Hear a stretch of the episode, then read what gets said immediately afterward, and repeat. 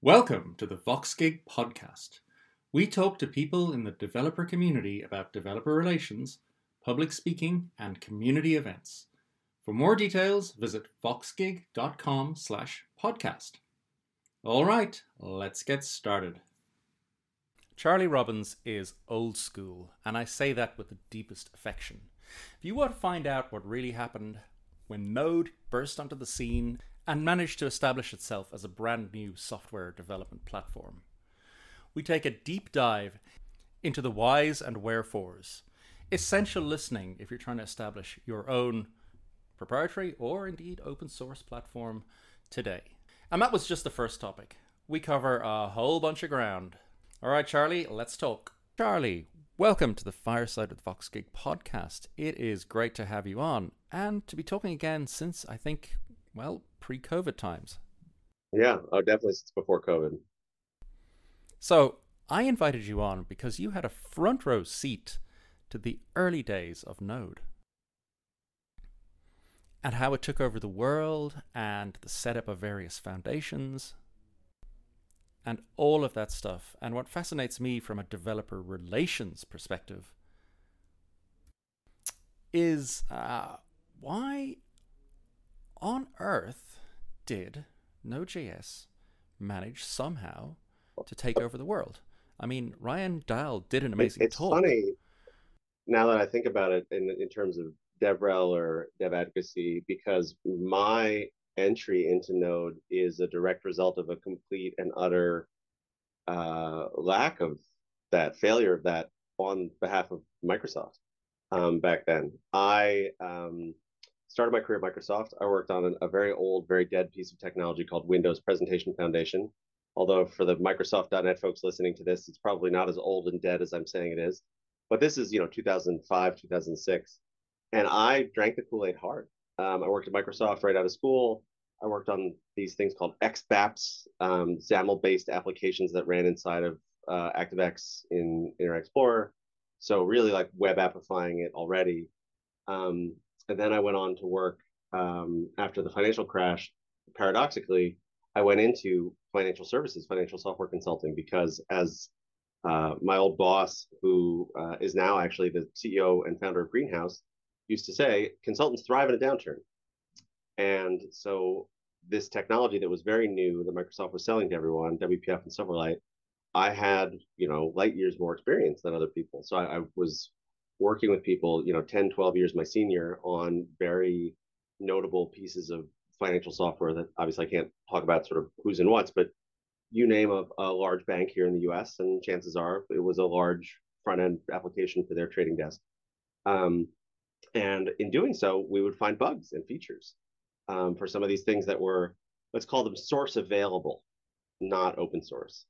And I'd worked at Microsoft, mind you. So, sort of the tipping point for me, and if you go look at my GitHub profile, it's probably one of the oldest repositories that's there. Um, it was adding support for an insertable uh, interface on, I'm sure, a very old, dead framework of theirs. I think it's called Prism. And I got it all together, you know, all the code, all the tests, and submitted my, you know, Mercurial based uh, not even pull requests to Codeplex, only to be told that um, they only accept changes from Microsoft employees. And that was sort of the end for me.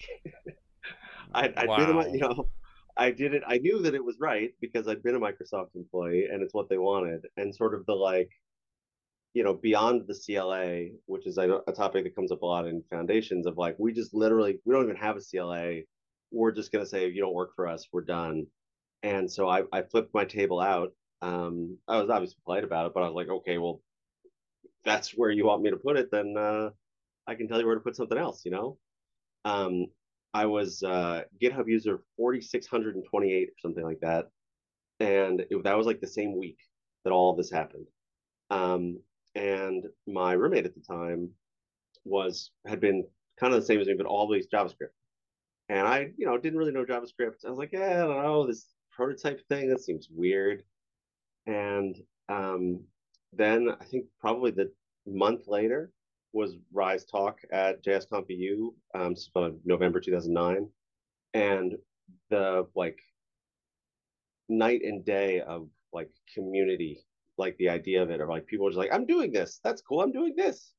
I'm doing this other thing. And we, you know, just open free discourse about it versus, you know, the guarded um, walls of Codeplex that I'd experienced was really the reason I got into it. And from there, um, it solidified my thinking that I must have told this story to investors and you know tons of people more times than I can count. But it was this thing that Microsoft was purporting would be like the next coming of uh, .NET was going to die, and so therefore, Flash and Flex were going to die. And this was before we knew that the iPhone was going to kill Flash. Um, so this thing that everyone kind of like laughs off, called JavaScript, that's going to win the front end. And when I had been doing all this work with these large banks, they loved the idea of one language. They loved the like C sharp front end, they C would, back end. yeah, they and would. So yeah. here comes this like JavaScript backend that everyone thinks is a joke. That's going to take over. That's going to be the largest programming platform on the planet. And this was 2009 that I was thinking this. Um, and by the time that we started the Node.js Foundation, I remember having this conversation with Mikeal Rogers, like, oh, we are the largest programming platform on the planet. We are. This is like 2015. Like we are. We it is. We have to just like find the numbers to prove that it is. But like we know that it is. And it was like, oh, I think it was npm downloads compared to Maven downloads or something like that. But JavaScript had long been the number one language on GitHub. But Charlie, was it just that basic structural reason that JavaScript is the language of the browser? Did that make it something's got to win? There's there's a bit of a oligopoly to it of like where is their presentation stack? You know, why are we not all writing Qt, right? Um, and But what it doesn't explain for me is why was the community so strong? That has to be a huge part of it. You know, in the early 2010s, I have the same experience as you coming from Java, from this really strict clinical approach to, hey, do whatever you like. You know, let's be creative. Yeah, I think it's the creativity part of it, um, and this is what I try to bring into engineer organizations that I work with now in my client base. Of engineers are far more creative than people give them credit for. Um, I think oftentimes you could hear sort of software engineer and accountant and think that it's like sort of the same same thing, and they're not at all. Um, sorry for all the accountants out there. Maybe I'm I'm oversimplifying for you. Um, you maybe really do want to be a lion tamer, and Monty Python was right. Um, but uh, engineers are, are it's it's a very creative thing to go do, and most people get convinced that they aren't creative because their ideas get squashed prematurely. They don't have that uh, time to be like, well, this is you probably remember this term, mad science, right? This is kind of crazy. I don't know if it's going to work, but I'm going to work on this for a couple of days and I'm going to see if this is going to work. Like, I don't know, a process monitor in pure JavaScript. That's kind of a crazy idea, but once you implement the Right. C interface for detached child processes in, uh, you know, libuv, it works. And you know, it still has issues that like Upstart Monit don't have because they're like baked into the operating system when they start. But once it's going, your operating system is good, and you put it in your Upstart or Monit script, like it works. And uh, I think if I was going to do it all over again, I don't know if I'd write forever. Uh, but I certainly learned a lot writing it, and I'm a learn by doing kind of person. And I think that was the other part of it is that there were a lot of people in those early groups that were learn by doing, and that sort of like, uh, well, I don't know if that's going to work, and I only know if it's going to work if I see it working. So I might as well just try and make it work. Like, should I rewrite this very complex C HTTP header parser in JavaScript? I don't know. But why don't I do it four times and I'll see if it's faster? And there was always an acceptance, wasn't there? It seems to me. They were talking about all this crazy stuff they built. There wasn't much judgment. It was all, hey, let's build cool stuff. yeah, exactly. There there was just a well, I mean, if you you know, even this the JavaScript based header parser was always sort of the holy grail for Node because there was such a tax that was paid when you crossed the JavaScript C++ boundary that I was like, well, it actually can be slower in JavaScript. and it's still going to be faster for Node's use case. So there's a lot of like pragmatism in uh, JavaScript that isn't necessarily there in other languages because when you're being told to do, you know, make it do X, and it's like, well, the only way for it to do X is to use this very arcane thing called XML HTTP request. And then if I keep the socket open forever, even though that's never what it was intended to do, then I can get this thing that kind of feels like a persistent socket connection. You know, it's this like weird, yeah, I guess best word for it, pragmatism that doesn't always exist in other languages because in other languages there is sort of a right way to do things and that everything else is the quote unquote wrong way to do things and you get looked at sideways for doing it the wrong way. Whereas in javascript you're like well you know ajax didn't really make any sense but that was what worked so we'll just do that. Is it another one of those? Maybe it is. Okay let's yeah let's just do it. Let's just see what happens. Yeah because i started coding in perl in the 90s and that was there's more than one way to do it. And then I ended up doing enterprise dev in Java. 10 years of my life gone. And it just felt so refreshing to come back to something like Node. Oh, in fact, years before Node, I had used Netscape's JavaScript server solution. I can't remember what they called oh, it. Man. Do you remember that? No, I didn't. I didn't use that end in JavaScript. And this has got to be oh, 98 maybe? I mean that that was the idea, right? And then it just, you know, the runtimes couldn't catch up to it. Um, but you know, I came into the JavaScript world probably like 2007, started like, you know, being around people doing it, Rhino Narwhal, um, the early CommonJS debates, like before everyone thought that CommonJS was just modules right? Like CommonJS was actually a whole other set of interfaces that was designed for interoperability between these, you know, proto JavaScript runtimes, Rhino, Narwhal, and then eventually Node. Um, this has been like the first six months of Node. Um, and over time, the thing that stuck around was modules because it was the one that was sort of the, the most baked and there was the best and biggest need for it. Um, and it gave JavaScript the thing that in many ways it still has today, which is not just interoperability, although there is sort of the I dreamed a dream of ESM, and that dream has gone from me.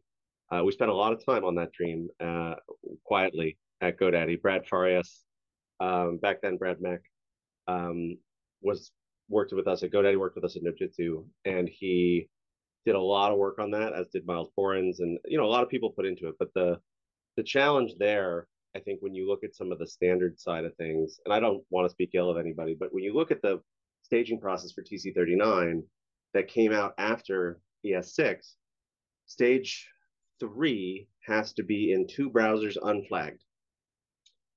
That staging process came out right after ESM lands in the spec with no staging process. So and the amount of other standards that needed to get written from the module loader spec to you know how are we going to do bare imports all of those things were not tc39 they're WHATWG there are other standards group out there and i'm not throwing any of those people under the bus i'm sure those debates needed to happen but this idea that this thing this was like 2016 2017 that isn't implemented anywhere. Relitigating that portion of, and only that portion of the ECMA 262 spec will break JavaScript or break the internet is an absurd fallacy that I think everyone who is like frustrated with ESM needs to realize like there was a period where we could have fixed this if there was some flexibility there.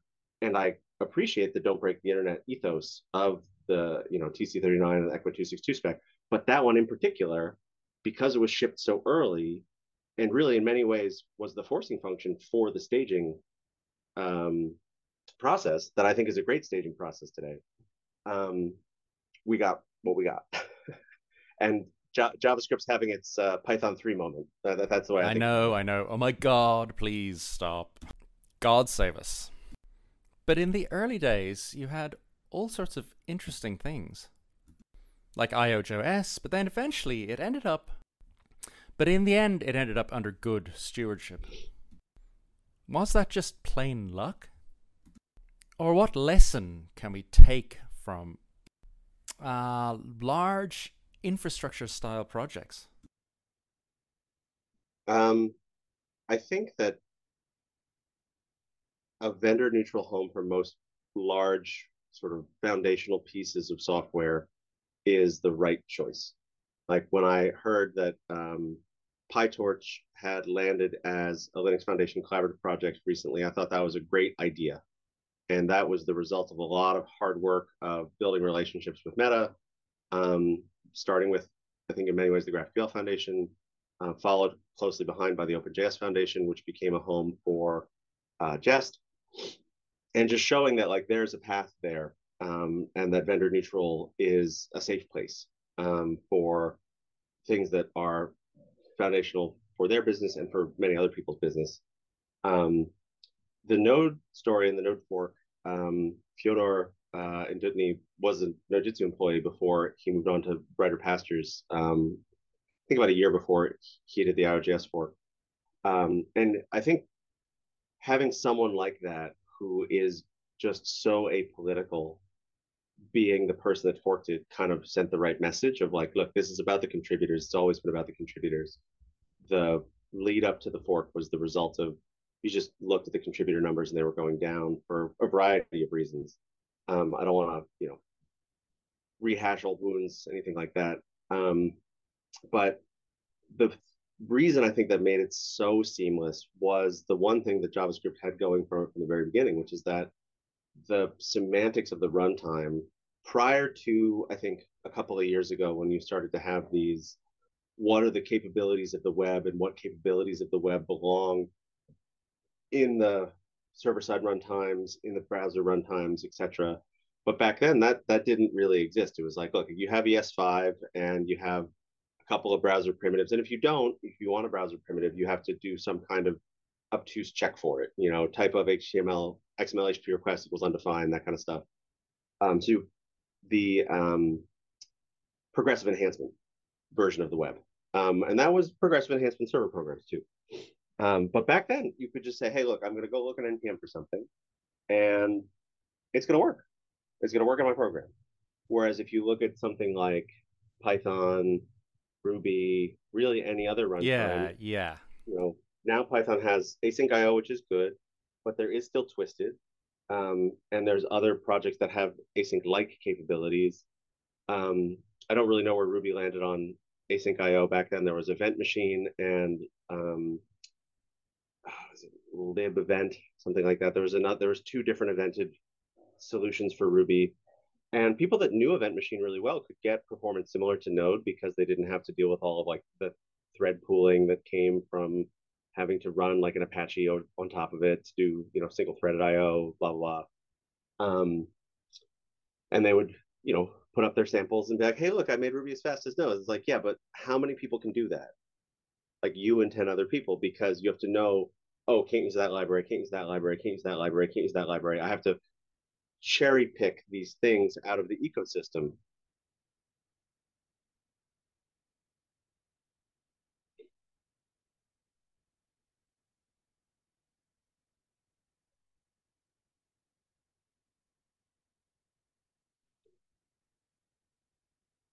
Well, even, and this is where, you know, there's some ignorance on my part of like where the PyPI boundary is and where, say, Conda Forge is, but um, my understanding is that not only is there multiple package managers, but there's also multiple published targets for packages. Um, so that if just because you published something on PyPI doesn't mean that you published it to Conda, doesn't mean that you published it to other places that you know Python packages may be pulled from. Um, and that in turn as I've gotten more um, invested in like ML ops, data ops, um, sort of growing from my my early DevOps group, building an early platform as a service with the clients that I work with, it's the best. You know, it kind of sounds crufty and like, you know, my beard's not that gray yet, but it's getting there. Um, a little bit gray beard of me, but shipping packages in Python kind of feels like shipping packages to an operating system, like an operating system level package of oh, well, I have to ship, I have to ship the package five times. I need all this repackaging stuff. If you're going to truly ship a universal Python package, you would need to publish to all of those places. And so you end up with these sort of like interesting federated ecosystems. And because it's hard, people don't learn it.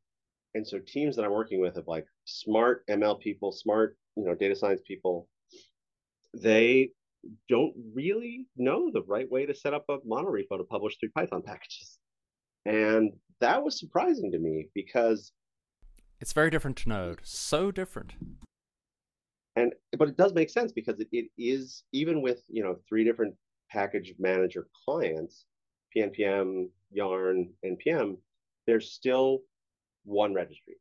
And there's still a very simple wire protocol for that registry, which in many ways was based on like one of the optimal ways to build it, which is on top of like it's still on top of Couch. And all for all of CouchDB's shortcomings, building a package manager on top of it is actually still a it's really, perfect. really good. It's, it's still a really good use, use case, case, for it. And so I'm not trying to say like, oh, CouchDB is this perfect database, but it handles attachments and it handles documents up to several gigabytes. You really don't want them over like a gigabyte; that would be bad. Um, but you can do a lot with with a couple hundred megabytes and like simple attachments. And I know in order to scale NPM, I had to do all sorts of things that, you know, don't do that. You rip the attachments out of the main database and store them as, you know, URLs, etc. But it works pretty well. And so one of the things when I was talking a lot with Myles Borins about this in the days of ESM of like, why isn't there a standards group for package management? For all like it doesn't exist. Yeah, let's just. It doesn't exist. Not like oh, one for JavaScript and one for like really why we have containers.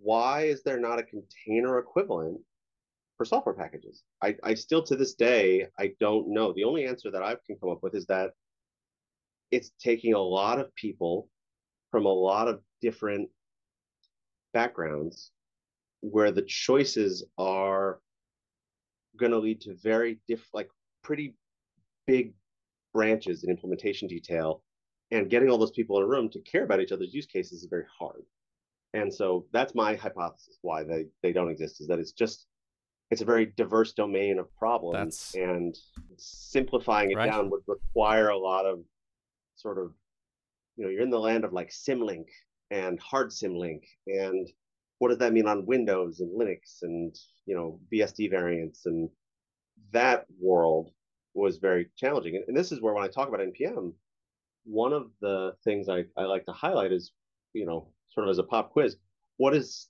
underneath the covers, what is the best thing about NPM?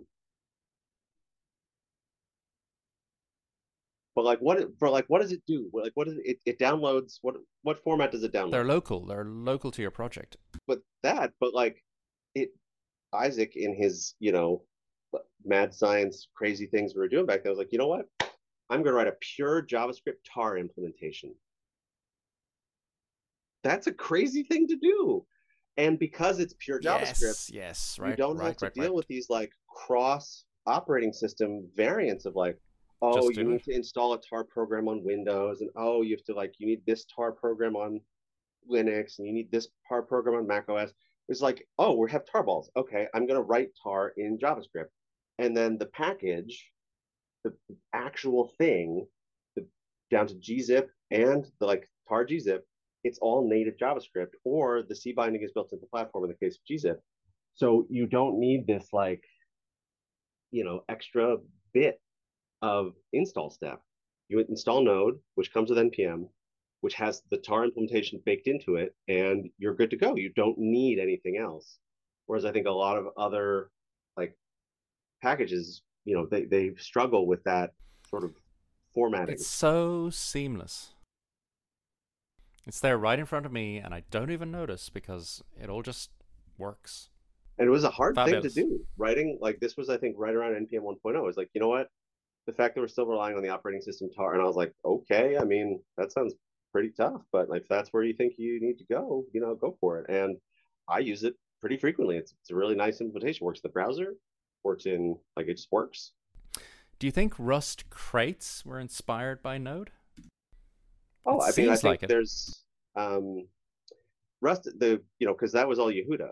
Um, so it's Yehuda is an interesting fellow because he had a, a stint in JavaScript. I think I don't know if he's more Rust or more JavaScript these days, but I think he's at the time was better known for his Ruby work. And then he went and worked on Ember for a while. And as part of that was on TC39. So he was instrumental in some of that um, finalization of the ES module spec. And then from there went to go work on uh, Rust and Cargo and Crates. I don't know if he's still working on it, but the early versions of Cargo were were all Yehuda. Um, so that I think that he sort of got the full gamut because you know a lot of early Node stuff is based on sort of that later Ruby stuff. Like in many ways, um, Connect and by proxy Express and all Express variants are just Sinatra. Um, yeah, yeah, hundred percent. Which is a name that you know I'm sure nobody because Sinatra merged, you know, with Merb or maybe Sinatra's still around, but Merb merged with Rails and all sorts. Wow, it's the old the old library stuff that you know, it's like the history of open source in many ways. Um, but it's it's where people get their ideas from. And if you, you know, that's why I, I like to call out this kind of thinking to people because I think in many ways, a lot of people just get convinced that they're stupid or that their ideas, going back to the why are engineers not considered a creative trait of like, they just get convinced that like, oh, well, I had this idea, you know, blah, blah. Oh, this is how it works now. It doesn't matter like how we made it. No, it's actually very important how we made it because how we get inspired, those kinds of things. Um, and there's uh, an anecdote. I guess I don't know if we're getting close to the end, but it's a good closing anecdote. Um, if we are close, of you know, what did for the 50 years before Alan Turing did his work, you know, what was every mathematician on the planet obsessed with? You're familiar with this?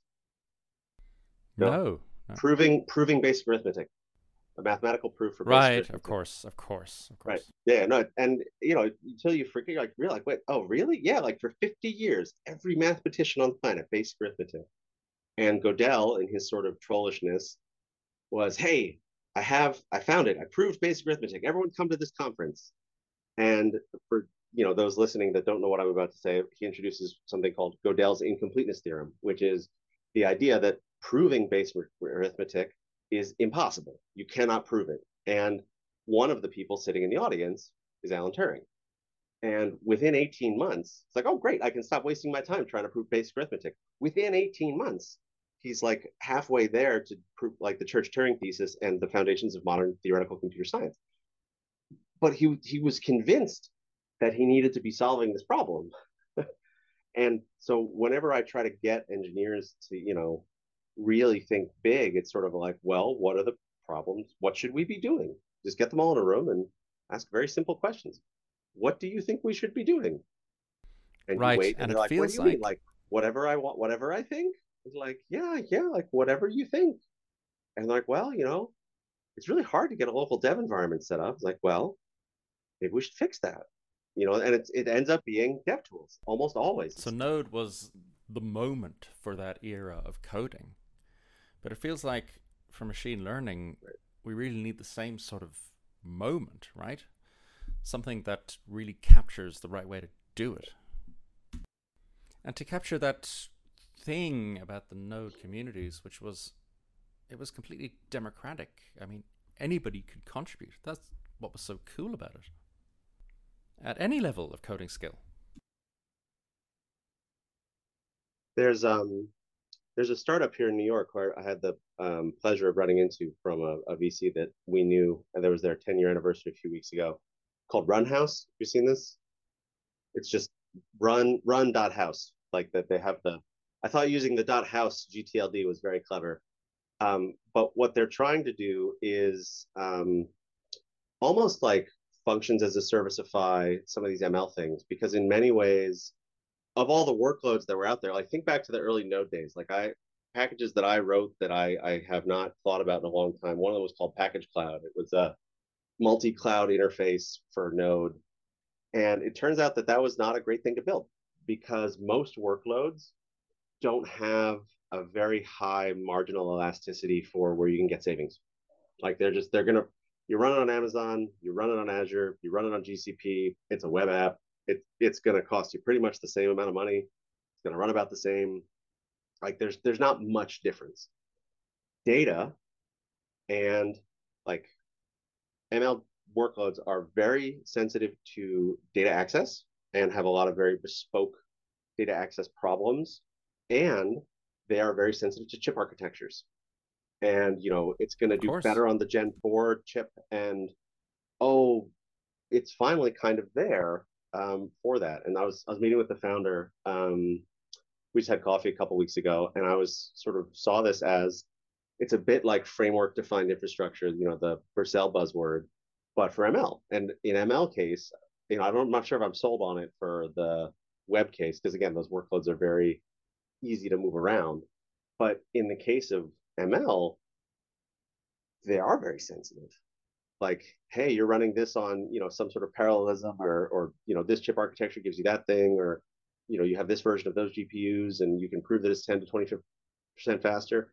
Yeah, like you should probably do that. Your training jobs go from, you know, five days to two days Sure. But this way, it's packaged up by the framework. You don't have to worry about this like obtuse layer of Python packaging that nobody really understands. It's a Runhouse function or it's a run, you know. So, you know, I, I haven't played with it that much, but it, I think that that's where we're probably going to start to see some innovation of so much of this problem space is just Python packaging.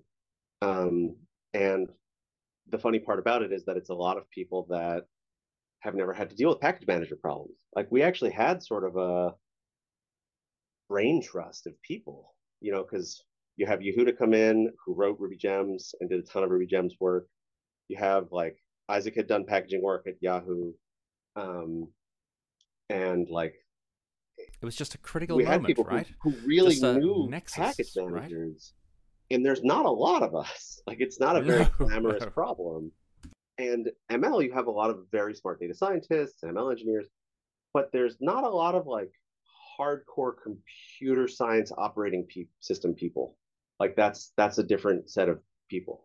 Not one's better, or one's worse. They're just they don't, you know, in the Venn diagram, there's very little overlap. And so if you don't know that your problem is way over here because you're focused on your like domain problem, then you may not realize that actually this is something over there. Like I'll give you a, uh, the highest. And it's actually example. like dealing with uh, like a RAG, like a retrieval augmented generation system, right?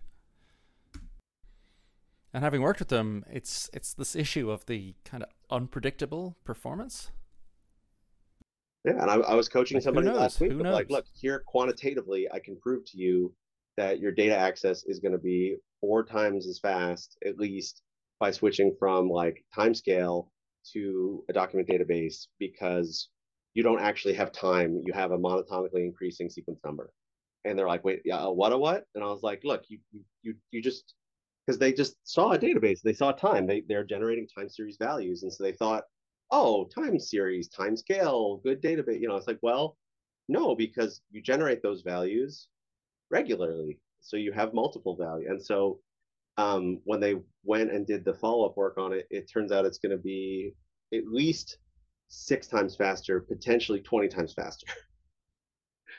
so, and I'm not very good at databases. I'm like okay at databases, you know, like I'm not J. Chris Anderson. Like I'm, I'm like okay at this stuff um, in my mind anyway, but like in a room full of people who have never had to go and understand like you know what an append only json store is and the characteristics of you know partition keys it's hard it's, and this you know I'll, i don't not like an amazon shill or anything but this is why i always push people to dynamo because every engineer yeah I love it. that i've ever pushed to dynamo they come out they know how databases work because dynamo isn't really a database it's like a it's almost like level db it's a little it's like it's lower level and I've like I asked people like, what what's level DB? Do you know what that is? like, what's what's that? I'm like, well, if you're into databases, there's this like weird layer in the middle that isn't the database.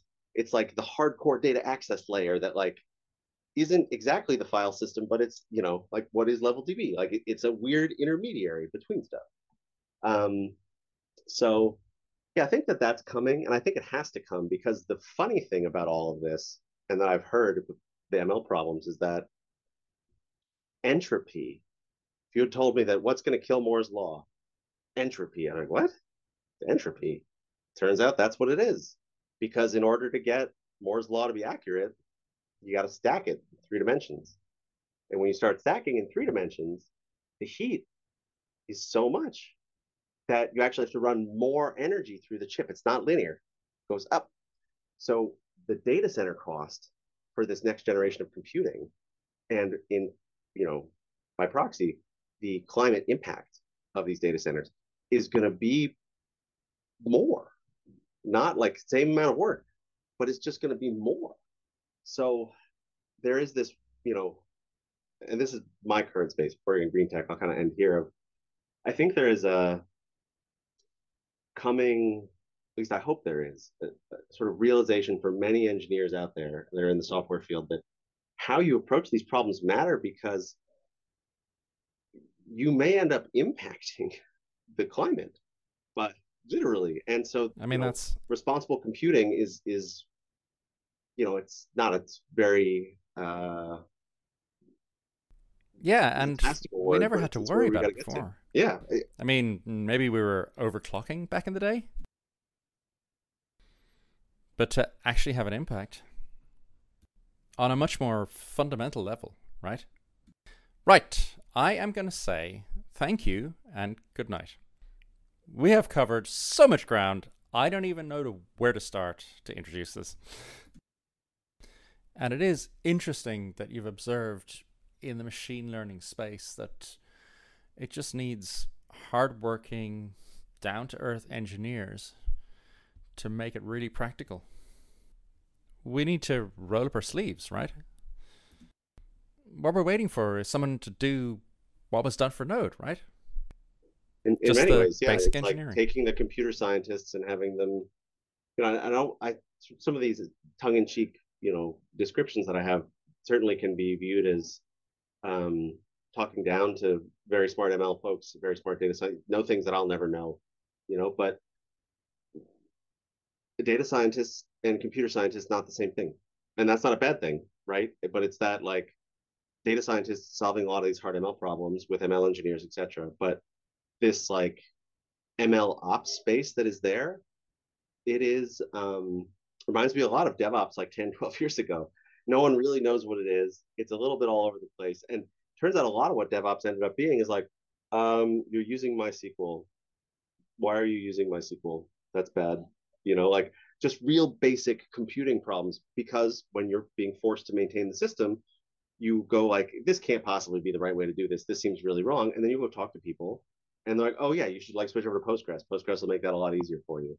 And then now you know 10 years later most people are postgres.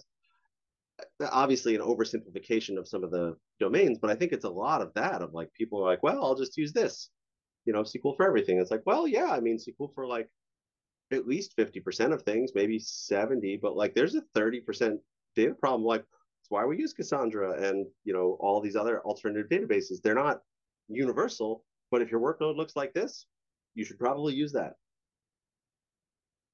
Okay, okay. I eagerly await the solution. I eagerly await the solution. It is a it is a bit of a quagmire.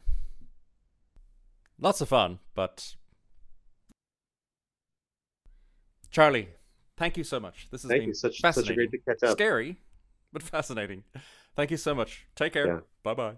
take care yeah good catching up bye You can find the transcript of this podcast and any links mentioned on our podcast page at voxgig.com slash podcast. Subscribe for weekly editions where we talk to the people who make the developer community work. For even more, read our newsletter. You can subscribe at voxgig.com slash newsletter or follow our Twitter at voxgig. Thanks for listening. Catch you next time.